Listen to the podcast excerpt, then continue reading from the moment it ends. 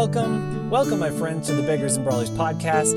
This is episode 34, recorded December 21st, the shortest day of the year, and my daughter's birthday. A very special day to me. Today, I've got another chapter of the Dragon Bard serial for you, as usual, and a little poll to see what story you want me to write next.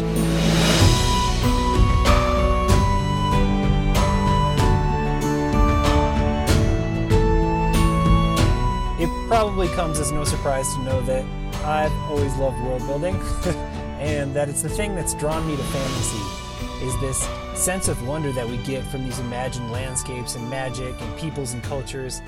Um, I just love epic settings, and I think growing up in a small town in North Dakota and eastern Montana, while I was a kid, made me really long for something more marvelous and just variety because it's uh, it can get a little boring up there when you're a teenager. I like it now. Didn't always love it then. Um, so I think it was that wonder that drew me to travel to lots of places in my 20s and then drew me back to that love I found for fantasy when I was a kid growing up in those towns in getting to imagine my own worlds. It's truly one of my joys in writing fiction. And as you know, if you've been listening to the podcast, I really can't write a story without knowing the world really well first. Um, I tried to write the Dragon Bard serial last June, thinking it'd just be a light, easy story, and kept hitting roadblock after roadblock until I was like, okay, I just have to figure out what dragons are and what this world is in a much deeper way than I have. And as soon as I did that, I could get into it. That being said, I now, of course, this taken to an extreme can be what we call world builder's disease, where you have to plot every little detail and know every little corner of every culture and chart out the typography and the languages and all of that before you can finally write a word. Uh, Tolkien was famous for having this disease. And as much as I love setting and love imagining that stuff, I don't have what you call plotter's disease, uh, which is that I start sketching the world and I get really into it. And the deeper I get into the history and the magic and like the secret things that are happening behind the scenes, the more and more stories start to come into my brain until the one that I'm planning on, I just can't wait any longer and I have to start writing it, even though I don't know everything about the world. This has turned out to be something of a blessing when I'm writing these longer series because it gives me something new to imagine and explore before I write a sequel versus kind of just knowing everything and then writing it out, which is the thing that uh, pantsers hate about the plotting method of writing is that like if you plan the story beforehand, then there's no spontaneity. And as you know, I fall somewhere in between those two. And I guess I do with my world building too, because I need to know the place where it's happening and everything that's relevant to the story. But it's really nice to leave some corners of the world unexplored. Um, like in the Tidecaller Chronicles, I knew Saray super well, and I knew that there were other cultures enough to kind of describe them, but no main characters and almost no speaking characters in that first book are from any other culture. And that was intentional because I, I wanted to leave that open for me to explore in the next book. And then in Witch of Wealth and Ruin, book two, I got to explore this whole other city and figure out what the magic system was like and what these people are like. And it was a ton of fun. And because I had the space to do that city and that culture really thoroughly, I think I got a lot deeper in and I ended up, um, well, I really like telling that story, and people have liked the book, so I think it was good. Um, now in book three, having explored two places and starting to get more of a international or multicultural cast, I find myself uh, sketching out more and more of the world, and this is where the real plotter's disease comes in. Because yes, I can't just world build forever. Eventually, the story starts demanding that I tell it, but the bigger and deeper that I build these worlds, the more and more stories that I want to write in them.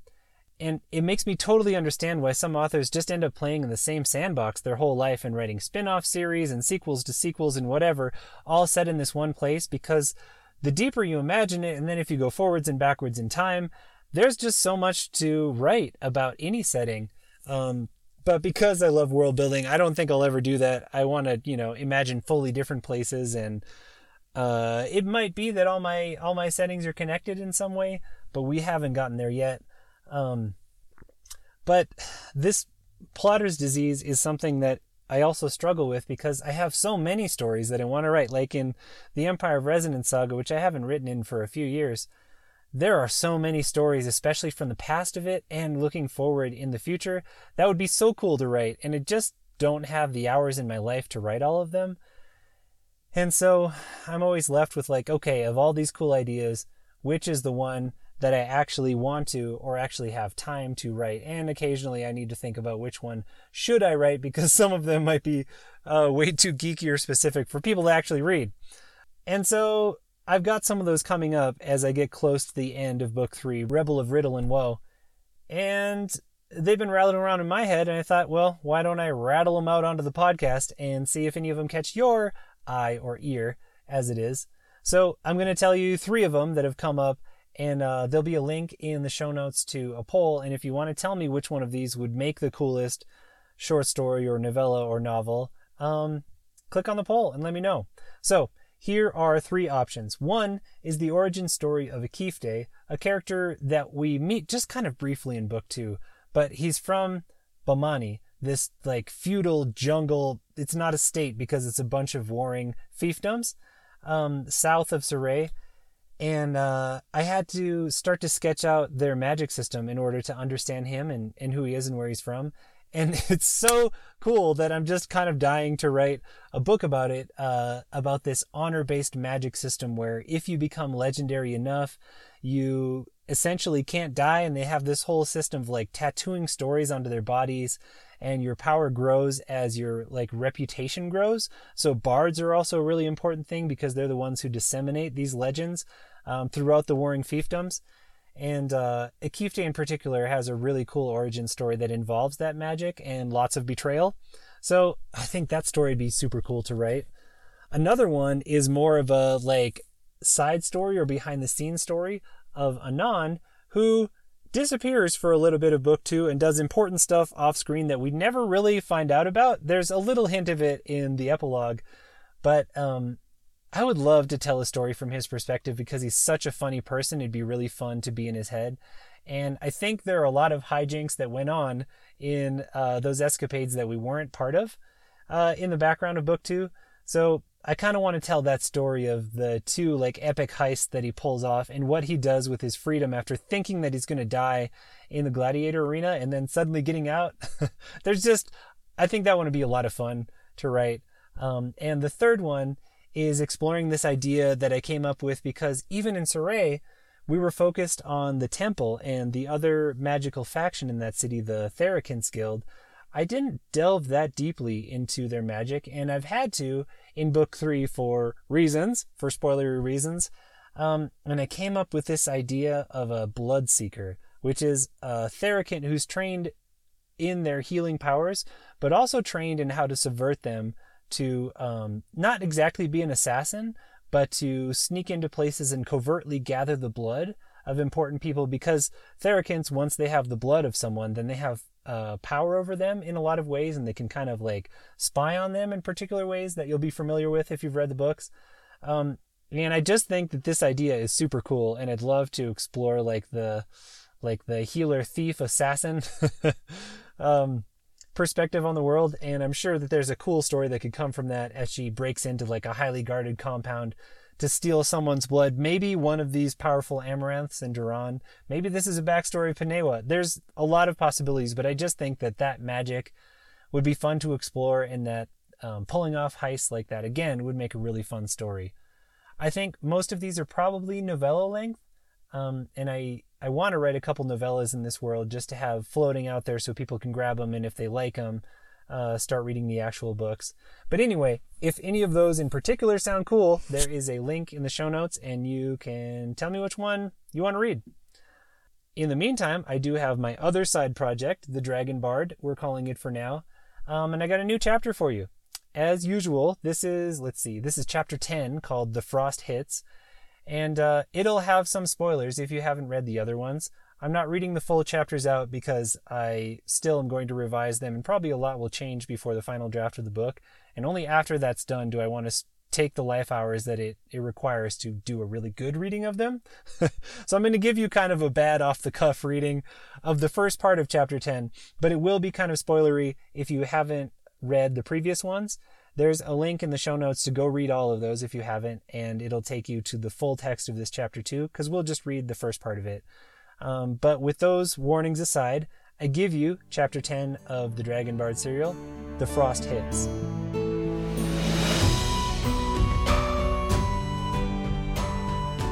Kontalo was up before dawn, moving quietly in the ring light to check the dragons, get water boiling, and try to talk to Galesea.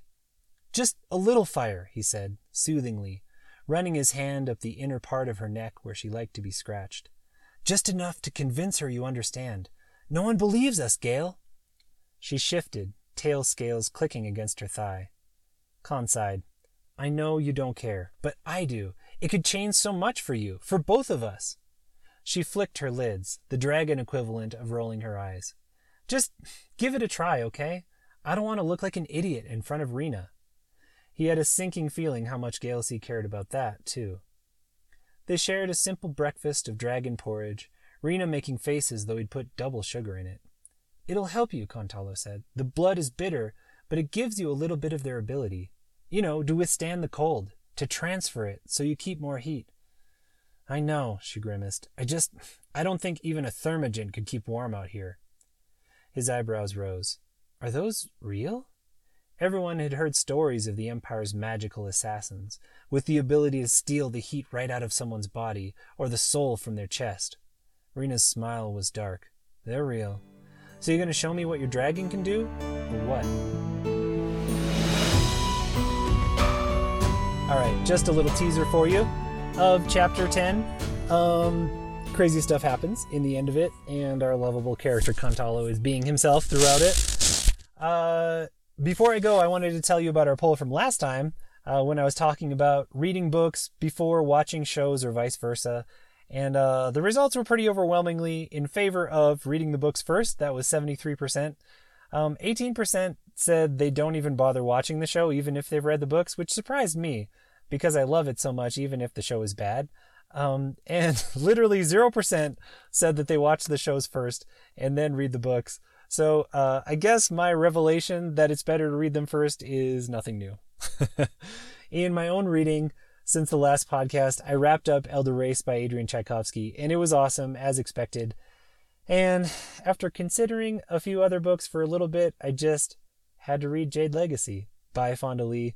I've expostulated at length about how much I love this series uh, when I was reading the other two books. Jade City, first book, had me on the edge of my seat the whole time. I have never been one for watching gangster movies, but like, give me fantasy gangsters in a 1960s Hong Kong, and I'm so down. uh, book two was good in the same way, but somehow really a tearjerker for me. I cried a lot reading that book, uh, which was strange but wonderful. And so far, Jade Legacy Book 3 is both of those things and more. And I love it, and you should read it. And I'm not going to say any more because I don't want you to have totally overblown expectations. But this is definitely one of the best series I've read in the last few years. It's amazing. Um, okay, so with that, I think I've talked long enough. I am going to get back to the last 30,000, or is it 40,000, of Rebel of Riddle and Woe. Can't wait to bring that book to you. In the meantime, I hope that you are well and in the company of good books as always. Till next time, read on. For more information on Levi Jacobs and his books, including the award winning Tidecaller Chronicles, please visit www.levijacobs.com. Or for a free audiobook, only available to podcast listeners, go to www.levijacobs.com slash free. Thanks for listening, and read on.